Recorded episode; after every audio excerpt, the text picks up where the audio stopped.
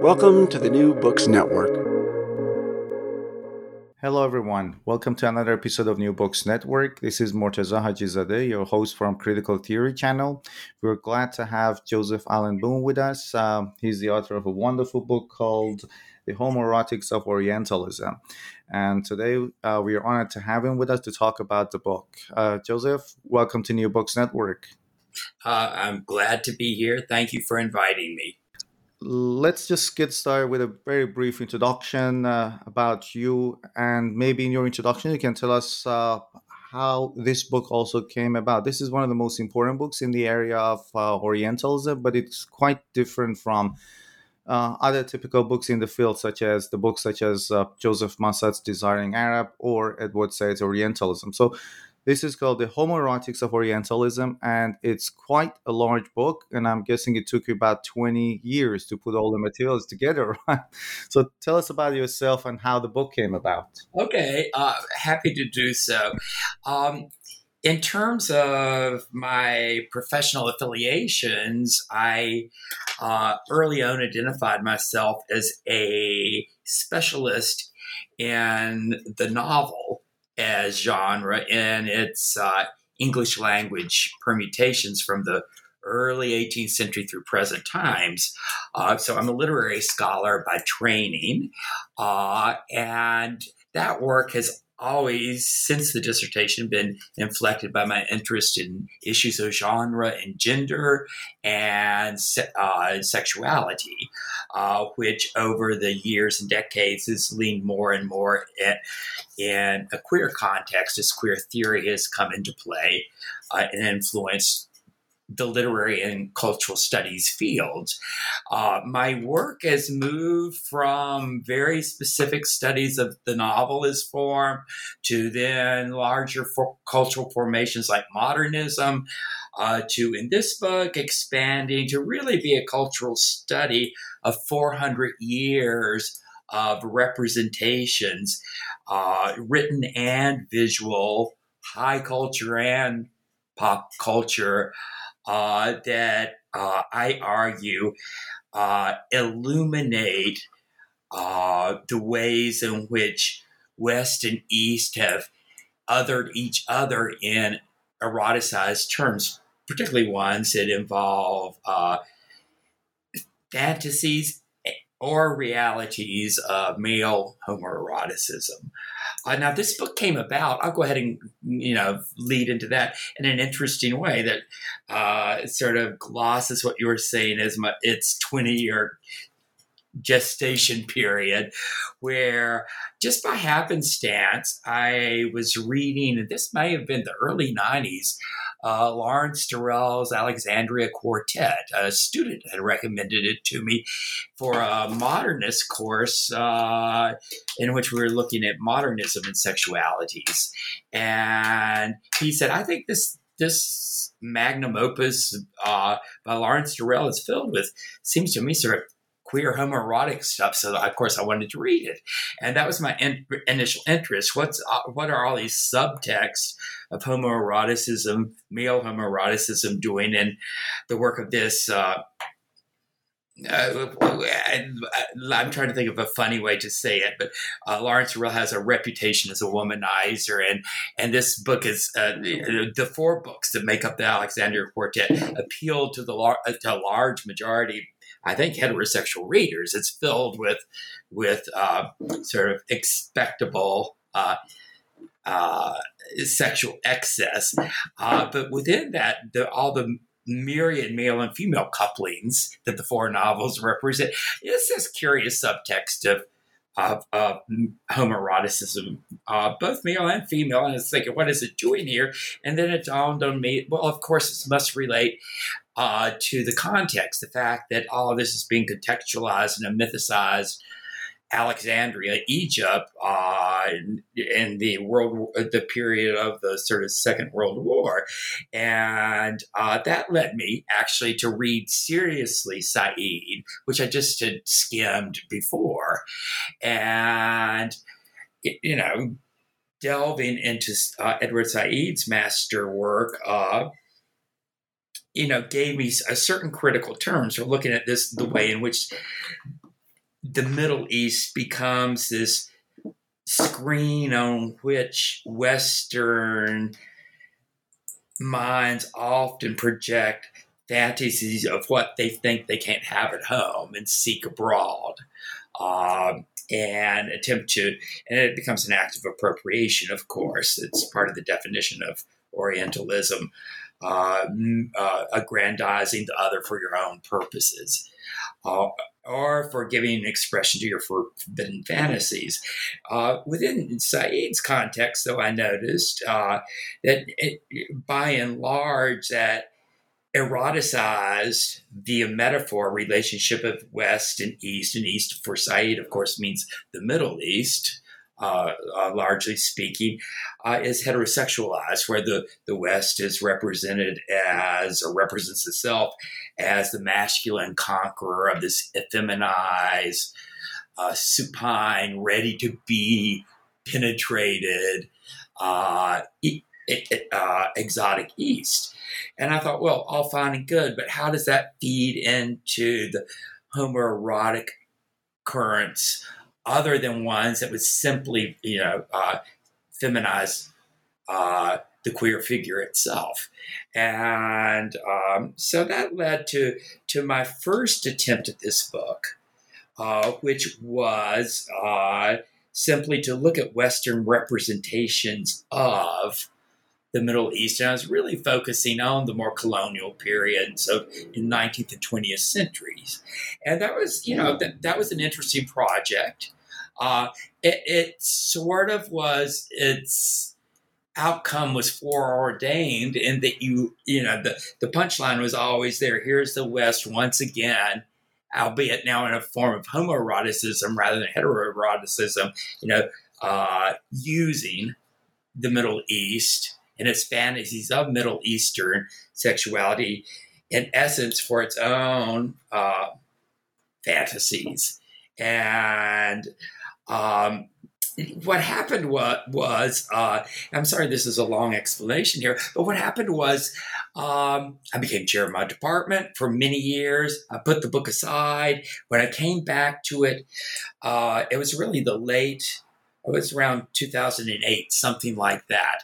I looked back at what I'd done and I thought, oh, this is too predictably post-colonialist in its sort of thrust, maybe outdated in its sheer emphasis on Western representations. Who cares if we think already that they're at fault and whatever for the way that they're projecting things on the other.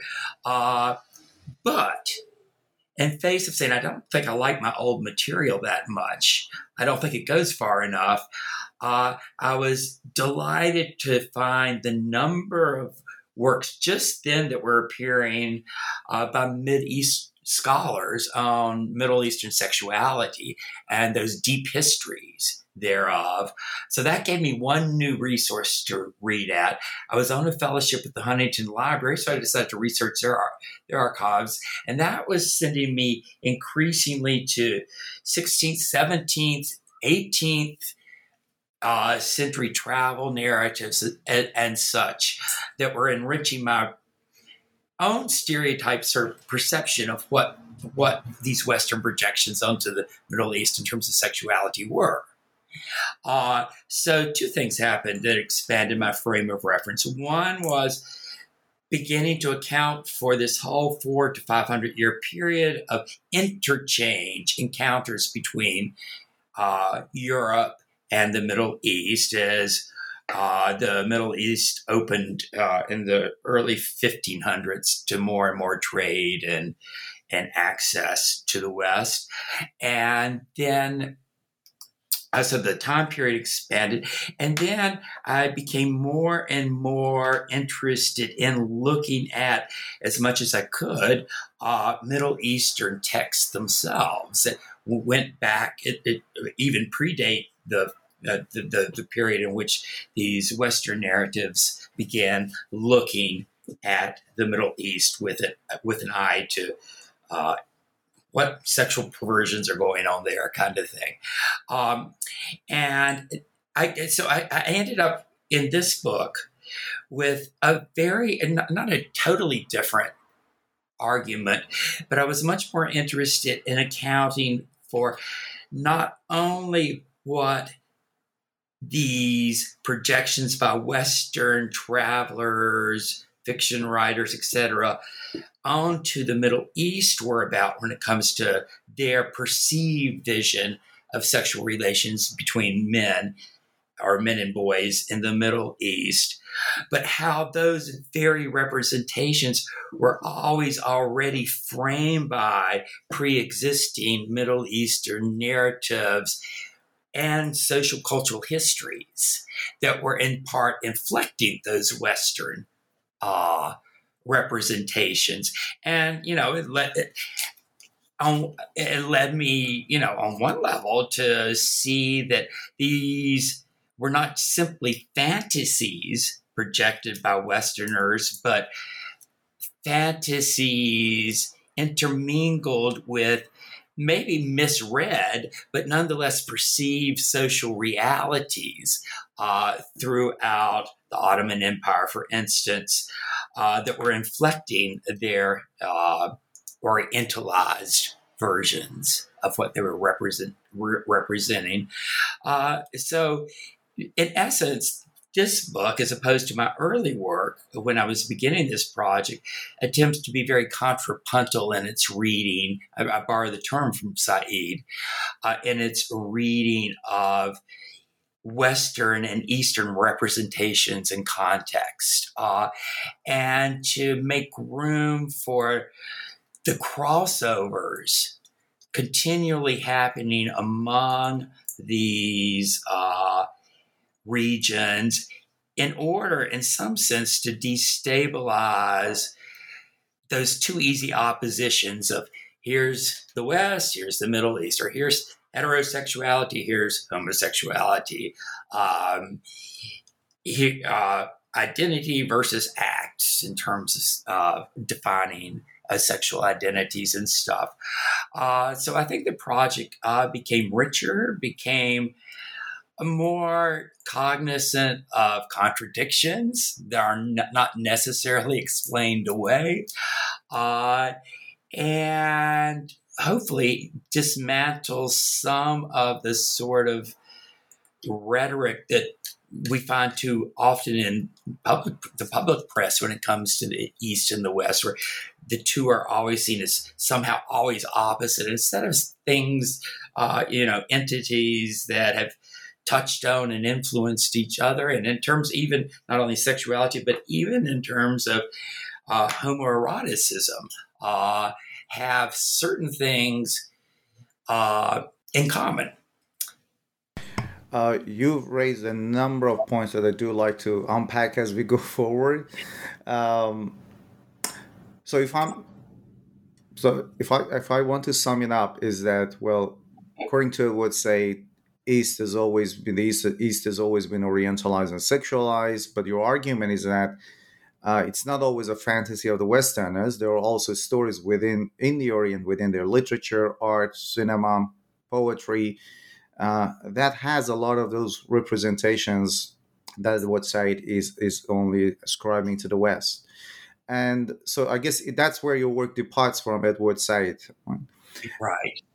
And you in the book, let's start with a story in the book. Like you open the book with an example of a 3-minute pornographic film from 1920s or 30s. So how does this film speak about the overall argument in your book? I opened my preface with 3 examples from sort of what I call pop culture, low culture, because sometimes I think those most graphically make apparent patterns that then sort of invisibly insinuate themselves in the public imagination. And in this case, I came across a 6-minute 1930s French pornographic film titled Mectoube, It Is Written, which seems the perfect straight Orientalist fantasy, where a Western man who also is named Dickie, and has a camera, one of those old-fashioned cameras that projects for, he makes his way into the harem. He breaks into a harem, and this is realizing the Orientalist dream, the Western Orientalist dream of penetrating the mysteries, mostly all fantasized of what must happen with all those women, you know, at the disposal of the sheik kind of thing. So he's there. Just a few women are there. He proceeds to have sex with them, at which point the sheik comes home, interrupts him, and as a punishment for having sex with his wives, the members of his concubines, the members of his harem, he subjects Intrepid Dickey, the Western photographer who's been taking pictures of everything, to sodomy. He sodomizes him while he makes the Western guy fillet his manservant.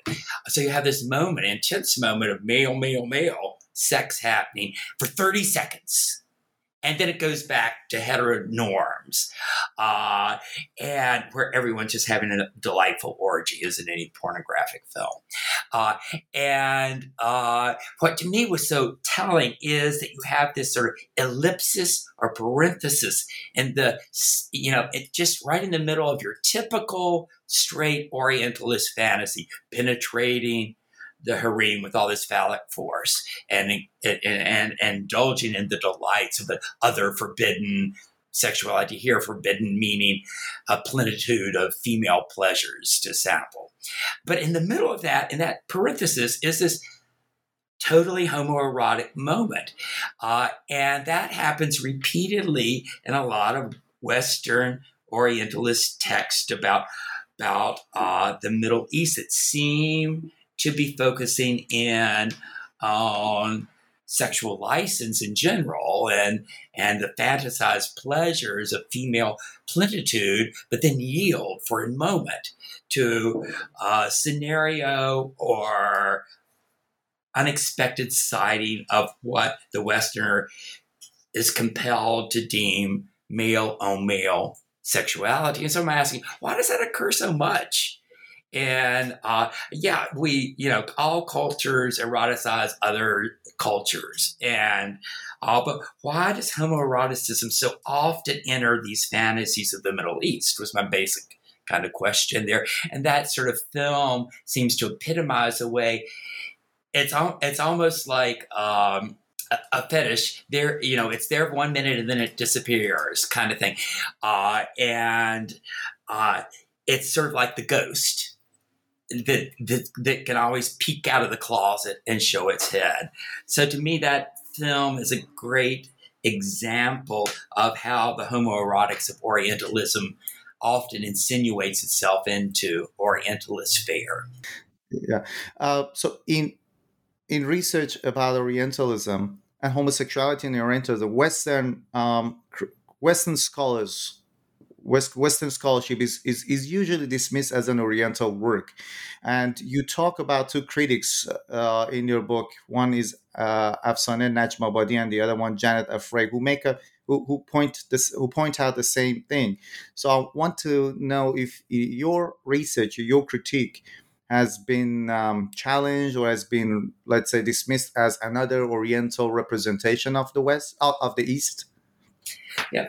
Fortunately, I've escaped that by and large, and most of the reviewers of the book have themselves come from Middle East studies departments and have been quite laudatory and grateful for my attempt at least to make Western and Middle Eastern representations sort of speak to each other rather than exclude each other, and see the potential for that expanding a field of study for all of us.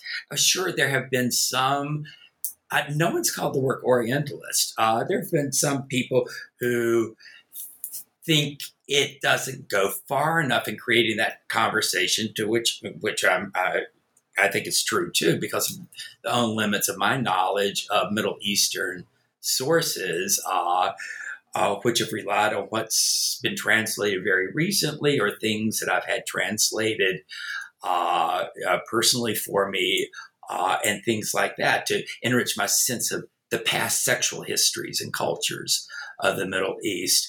But it's a delicate kind of thing. These critics you were citing are sort of, humorously say, just to raise the term homosexuality in discussing the Middle East will get some people's approbation, or fear that you're raising a taboo, or immediately categorize that person as Orientalist for even raising what they fear is a Western sort of stereotype. I think the best one can do is just be very truthful and honest about your position, about how much what you do know, the limits of your own knowledge are, and to make clear that when you are describing things that are of a sexual nature, to be very straightforwardly, but not voyeuristically clear, and doing that by making sure that your readers or people who are listening to you when you're speaking are convinced that your use of explicit materials are really, central parts of your argument. It's that you're not just sitting back saying, oh, look at this scene unfold and that scene unfold, or look at this licentious representation, but that's an integral part of an overall argument.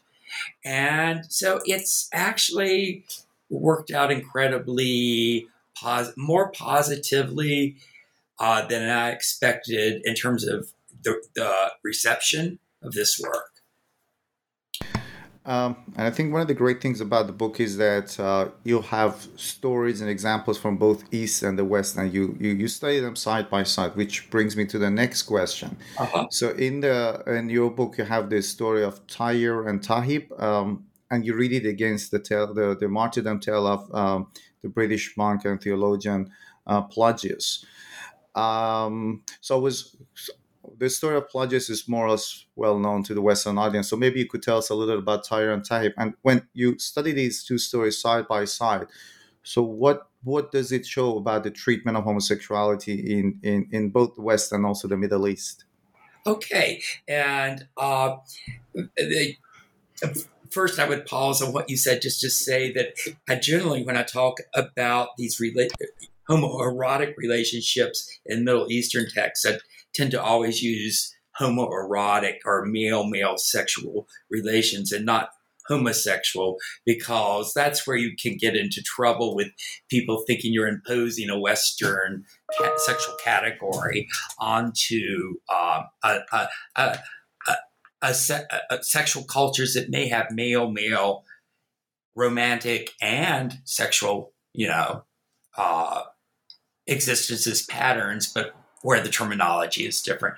But what is neat about looking at, say, this, I think it's a 17th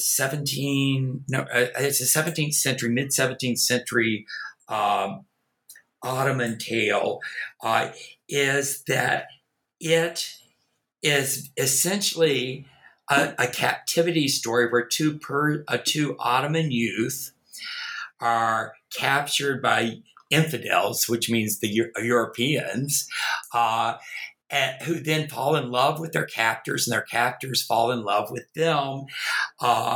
And it's a happy ever-ending story, because to take out all the various suspense things and stuff that occur in the tale, which is really long first tale, is that the two captors, the Europeans, are miraculously converted to Islam and sail off to Istanbul with their two boys, and they live happily ever after in the rose garden of delights until they reach the garden of the heavens or something like that.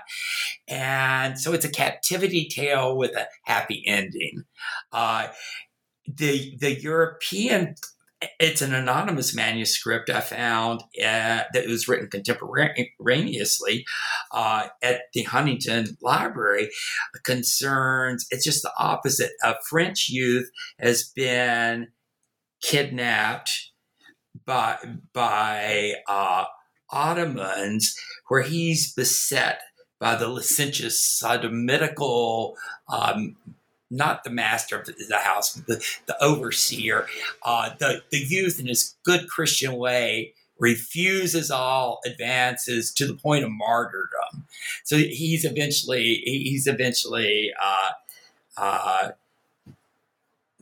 put to death. And when you read the two against each other, you find all these unexpected congruences and differences that make it, on one hand, even the Christian fable becomes rather implicated in its own subject matter, because in upholding the holiness and chasteness of this Christian youth who holds out against the infidels' sodomitical desires, the narrator spends an inordinate amount of time describing the boy being stripped of his clothes and his beautiful gymnasium-like body, burning at the stake or whatever. So, there's this voyeuristic implication into what you're supposedly horrified by, which is sort of the homoerotic desire, but the narrative is sort of betraying itself. Well, even in the happily ever after Turkish tale that I was talking about, there's a certain social realism that creeps in time and time again. This fantasy story, the most pertinent of which would be that in the tale, two pairs of lovers go back to Istanbul and live happily ever after. But nothing's ever mentioned of what would be the social reality of Turkish male lovers, which would be that it also have their wives and their children. And you lived a script where you had both family and your beloved often. So it creates its own fantasy that you might not realize as much as fantasy until you put it into a larger context. Let's also talk about chapter 2, talking about some stereotypes about Middle Eastern's homoeroticism. There are many of them, and you talk about one of them, which is one of the most common, is the beautiful boy, the beloved of man, which again is related to the question I just asked previously, and also about male sexuality in the region. There are also other tropes such as hypervirile man or a eunuch. Can you talk about these stereotypes, and how do you extend readings of these stereotypes to call into question these stereotypes or assumptions? Yeah. It became so apparent to me the more and more research I did that there are these sort of trans-historical types that you find in these representations, both by Westerners writing about the Middle East, and these go back to your early travel narratives, through sort of high-flung, Byronic, romantic writings and stuff. But they're also there, many of these sort of tropes, which become stereotypes through repetition, and Middle Eastern literature as well. And one of those is that the trope of the beautiful beloved, loved by a lover, a male lover. And one of the things I try to show there is the degree to which this, Western stereotypes would often use that as a way of damning, obviously, the relationship. What you find in reading these texts is that the age of the beautiful boy can range from 13 to, in one case, I found it where the beautiful boy is a 38-year-old or something person. So being the beloved or boy is a more plastic, elastic state or range than one might think. Other stereotypes sort of fall apart when you look at multiple of these representations. The stereotype would be that the beautiful boy is more or less epicene or effeminate, and therefore he can fulfill sort of the female quote unquote role in a pederastic male adult beloved youth sort of relationship. But in point of fact, some of these beloved objects of desire are wrestlers, are policemen, are soldiers, are street toughs. Very masculine and macho, little bravado things. And likewise, this gets into another stereotype that I try to decenter when I take up the trope of sodomy, that the stereotype is, if there is in the history of the Middle East a pattern for male-male sexual relationships, it is that of the older male penetrating the younger youth, who substitutes, quote unquote, for the unavailable woman due to prescriptions on male-female contacts, say. But what I try to show is, or what I find in the evidence, is that even those roles of active, passive players are not, in much of the literature, necessarily hooked to the age difference of the players. So you have reversals where it might be the male poet in a verse who's looking forward to being penetrated by the younger but very randy youngster. There's also a large number of particularly miniaturist representations that depict egalitarian relationships where the partners are same age. And again, that breaks the stereotype of age differentiation being a necessary component of the way in which sex between men can be imagined in the Middle East. The other stereotypes, the one of the eunuch is in many ways much more a Western stereotype. The West, from the Enlightenment forward, is just fascinated by the figure of the eunuch because it sort of interferes with all one's assumptions about what is a male, what is masculinity. And the very fact that the eunuch is the one male person who has egress to the female harem, drives these Western men crazy in their fantasies. And then at least the questions of, but what does, castration really mean? What does it affect? And things like that, which then gets into deeply anxious Western anxieties about, masculinity at its core, what makes you a man or not.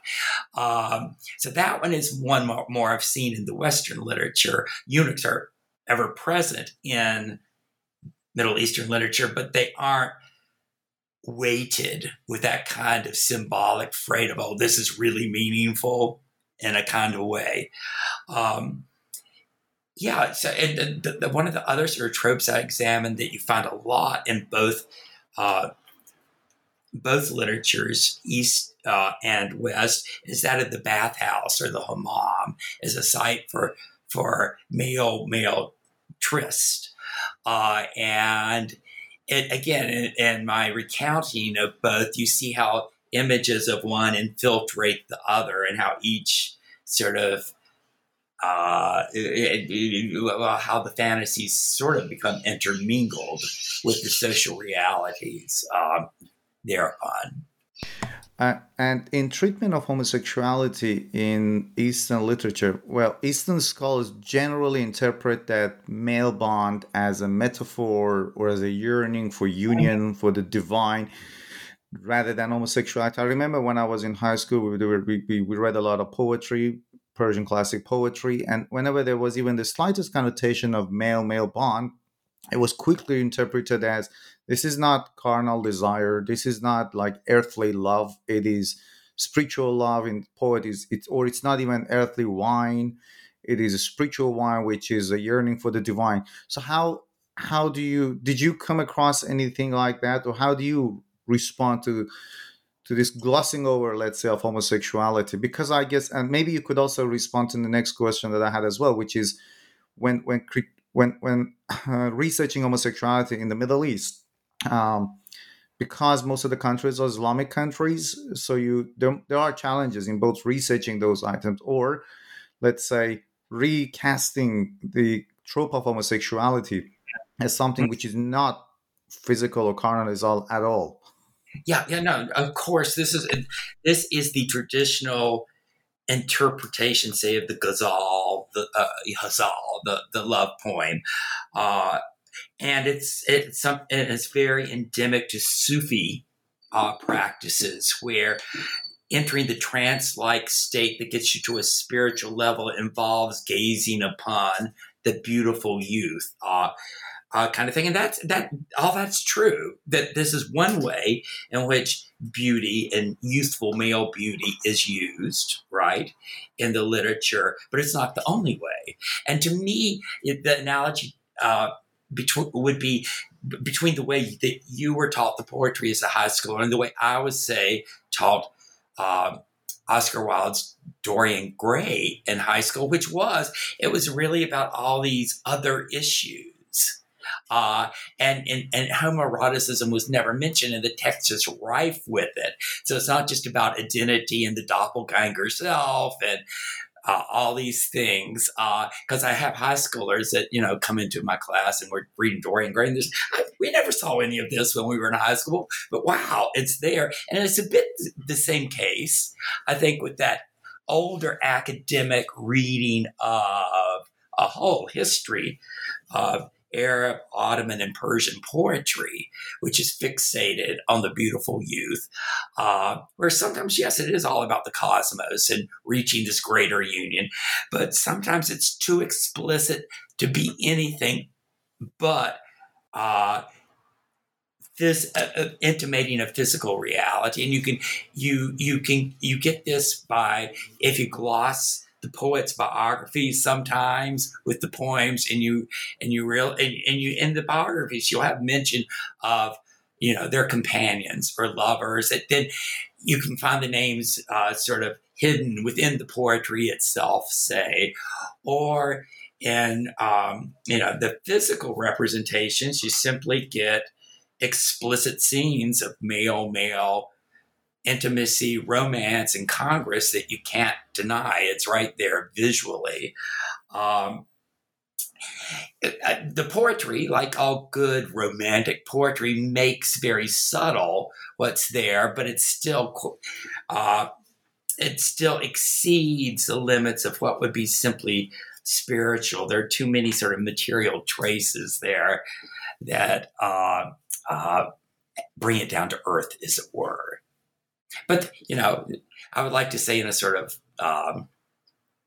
idealistic way that the spiritual and the earthly are always connected. Yeah. And how about, in your introduction to the book, you mentioned different sources you use. You use travelogues, photography, cinema, literature. Now, I'm kind of intrigued by the cover photo, which is a photograph by Lerner and Landrock, if I'm pronouncing the names correctly. So use a lot of examples from photography, photographic erotica, let's say. And this is more or less a modern genre at the beginning of the 20th century. So why from written text, travelogues, literature, you move to visual culture? You can talk about visual culture maybe and photography as well. Yeah, I hope everyone who's listening at least goes online and looks up the cover, so they see this arresting photograph of this the only word for it is sort of like beautiful young man. There's nothing really, and I'm using Western terms here, but it's not effeminate or feminine even. It's beautiful in a way that defies some of our categories, I think. But of course, it's a stage studio photo, which we've got to take into consideration too. This isn't just someone walking down the street who was photographed. This is all orchestrated to meet the gaze of some hypothesized viewer who's going to buy this image, because that's what Lerner and Landrock were all about. There was an influx of photographers in the early 20th century, mostly German, it's interesting, to the Middle East, who took pictures of everything and sold them to whoever would fit that category. So, you know, you'd photograph the Holy Land. So you'd have all the sort of Christian religious sites that would sell back in Europe. You would just have, you'd have pictures that were more, you know, the market or something like that, which, you know, would satisfy people's curiosity just about the what the visual look of a place might be. But you also had a very lively commerce in erotica, what one critic calls ethnopornography, because it's these are photographs in a way using the guise of ethnography. Oh, we're showing different cultures as a way to suggest the sort of forbidden or hidden sides of other cultures as well. Okay, these are the sexual mores or whatever. And so you have lots of what would be predictable quasi-soft pornographic representations, women in the harem, lounging, nude or half-nude, sometimes male-female couples. That's your greater category. But you had some of the artists who were doing holy scenes and doing these sort of, like I'm, you know, harem scenes, also doing these pictures of nude youth, male youth, sometimes fully nude, sometimes tantalizingly half-clothed, sometimes in couples. And these were obviously selling to some nascent gay-aware community in the West who's buying these, you know, because it's inciting certain desires. So these become another, you know, text in that whole history of homoeroticizing of the quote-unquote Orient. But I tried to show how a lot of these pictures also talk back to the audience who might be buying them, that it's too simple to simply see these as natural representations, and we can read in their staging all sorts of ambivalences and subtext that, again, add nuance to our picture of Middle East sexual traversals or crossings over. I'm trying to think of other images that would be, well, I'll think about it and I'll bring it up again if there's a specific image. It's hard on a podcast to describe an image effectively in terms of analyzing kind of the work it's doing. But I assure the readers they're just incredible. Some of them are incredibly interesting images, and some of them have, you know, great artistic merit in their own right. This is as a case in point to one of your earlier questions about you brought it up with the Iranian critics, and what becomes salacious if one doesn't present it carefully. There are some of the photos that would lend themselves to thinking this is truly pederastic or pedophilic in its worst case. These, you know, photographing these young, nude, pre-adolescent guys. It turns out that what our Western eye reads as pre-adolescent isn't, that the lack of pubic hair is actually a cultural thing of shaving oneself that makes the youth look pubescent to a Western eye, but isn't. Do you see what I'm saying there? That's sort of complicated. But so the viewer is tricked into getting something that thinking he's getting one thing, but is not. And knowing that this is actually the same model, the 17-year-old model has been used in a variety of photographs, puts a whole different slant, not a wholly different slant, but it also speaks to the agency of that model and being able to work all sorts of scenes with the photographer in hand.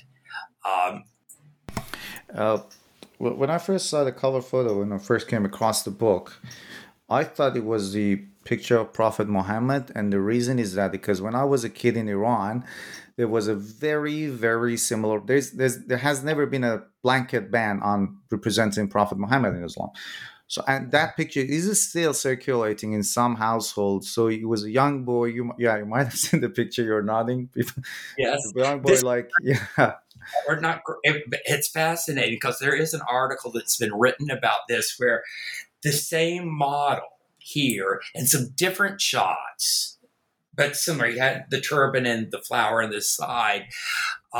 Some of those photos made it into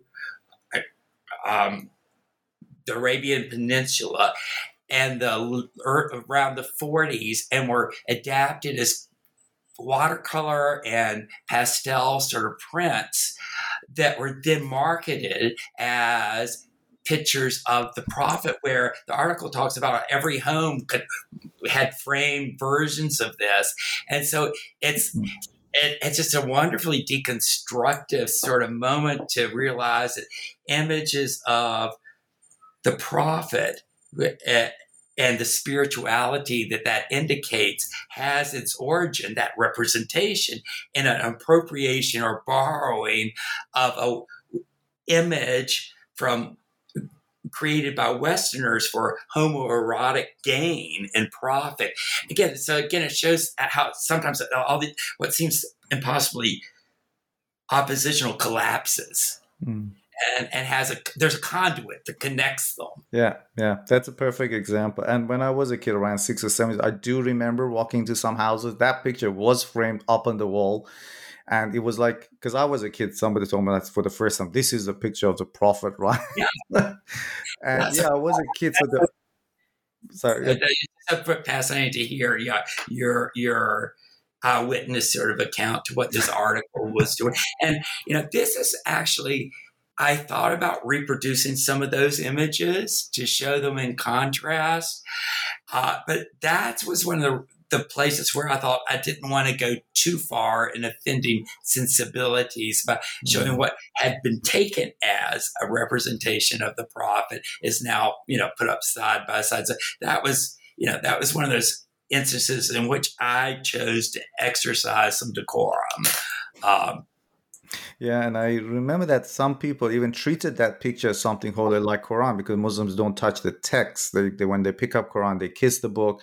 So some people, even when they pick the picture, they kissed the pictures, treated it as something holy. And to me, it was just, I was a kid, I didn't know anything about homosexuality. So, but like when I was a teenager, I thought, well, that picture doesn't really go well with the description or the way Prophet Muhammad, for example, the stories about the wars he took part in, and the way he brought all the people of Mecca together, to establish Islam. So that picture doesn't really go with that person that I have in mind. But when I saw the picture, that was the first thing that came to my mind. There you go. That's the origin. Let's talk about another part of the book. In your book, you have plenty of examples from Turkey and Egypt, and some examples from Persia as well. So what is so fascinating in particular about those two countries? And I do like to ask a second question as well, which you can address as we go further. So Iran or Persia has always been, again, this Oriental other from the perspective of the Arabs. Like sometimes, because maybe it's not an Arab country, it speaks a different language, which has a lot in common with Arabic. But in terms of their religion, they are a minority in Islam, they are Shia. And they're more, in a way, if that's the right term, they're more liberal in their religious ideology compared to really our Orthodox Islam.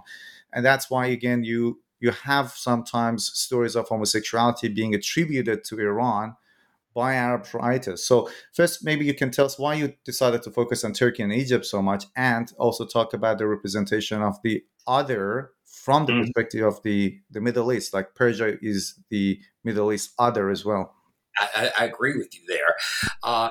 It's interesting. It came down to source material in a way, looking for what congealed around certain themes that then I could make the nexus for chapters. I mean, at one point I thought I might have a chapter on the African Maghreb because, you know, there's all this literature about the Morocco and Tunis as well.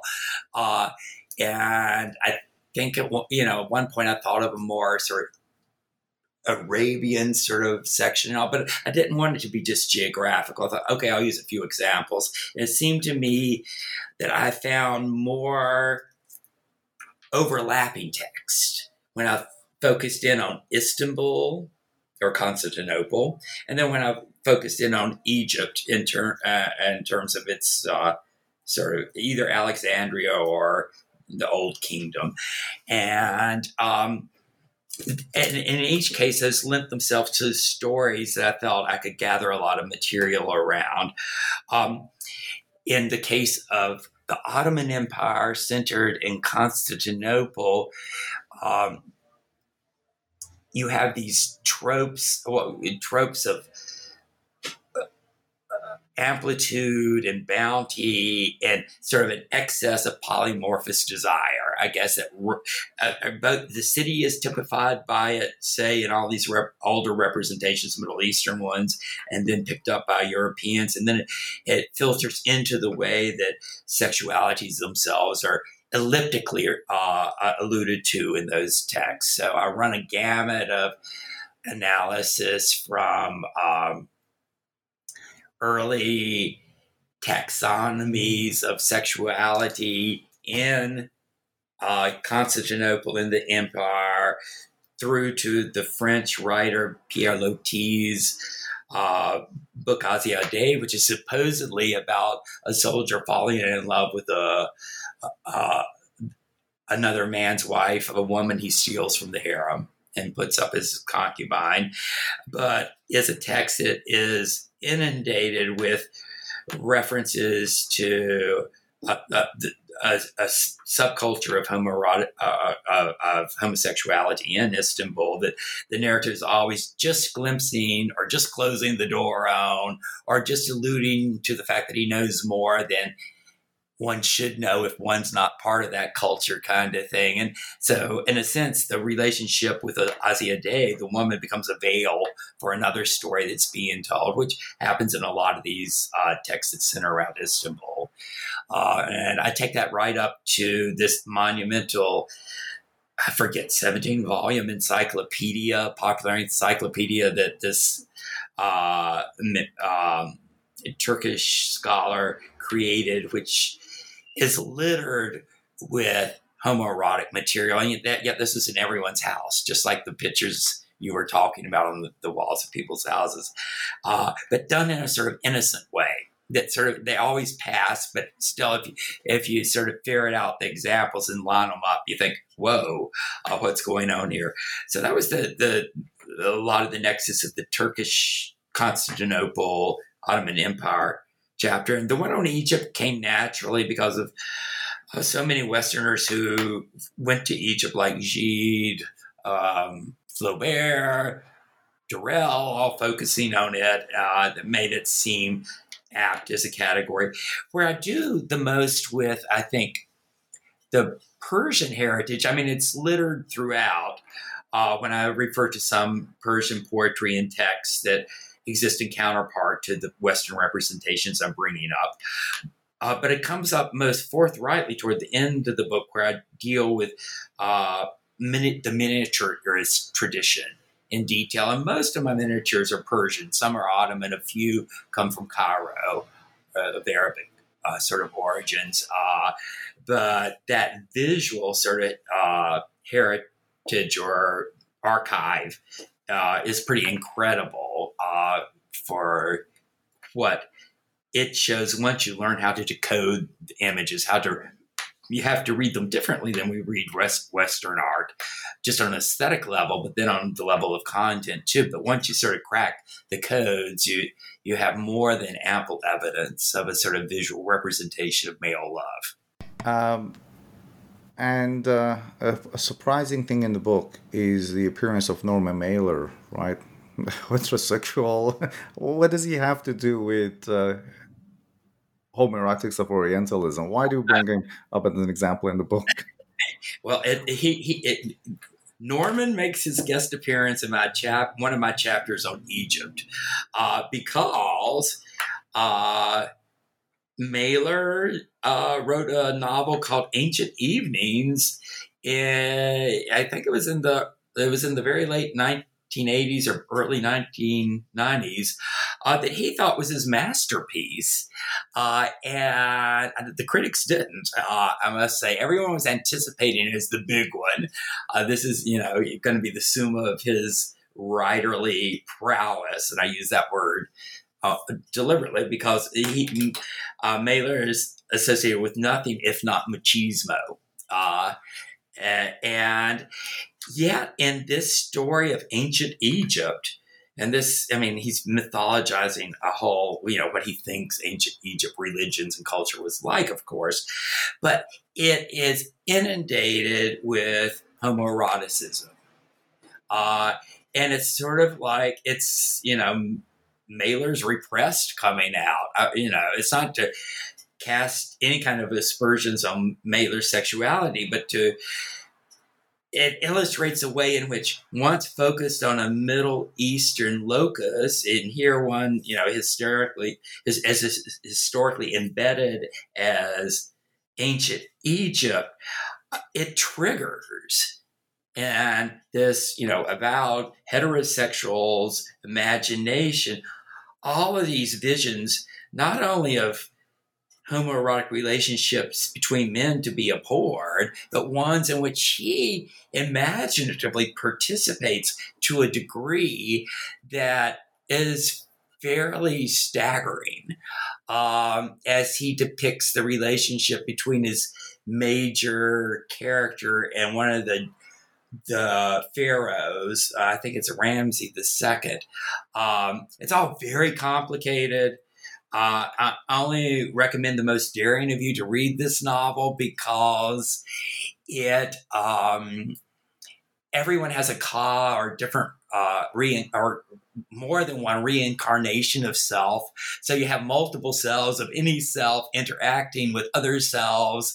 And since everyone's identity boundaries are permeable, of course, anyone can enter anyone else's body. So that's a kind of sex with, multi-sexed sort of relationship anyway. But what's interesting is there's all this agonizing stuff about domination and submission between the general and the narrator character for like 300 pages. That's the plot each time. And it ends in forcible rape each time that turns into pleasure for the submissive figure. And then it's almost like Mailer's realized he's gone too far. It's like that pornographic film I discussed at the beginning, where it's like you got to overlay this now, like with "oops, I've done enough of this," maybe. And so it suddenly becomes a heterosexual love triangle where Nefertiti, of all characters, becomes the beloved object. It's one of the Pharaoh's concubines that the narrator falls in love with next and starts to forget the Pharaoh. So anyway, it works things out on heterosexual terms in the last 200 pages. But it's like you've had your fun, and now we go back to the norms that we realize are the sort of building block of Western civilization, which is his use. In some ways, I guess that's his Egypt is the foundation of civilization, which is of us.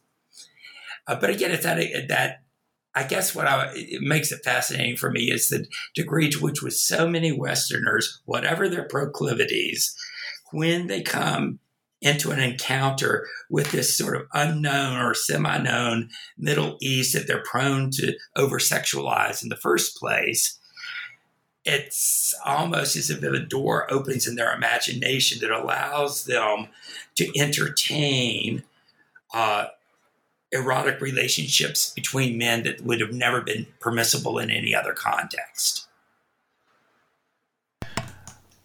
So as a last question, the book is filled with a lot of examples. And one of the ones that I really liked are the examples of Turkish and Persian miniature. And some of them are quite suggestive.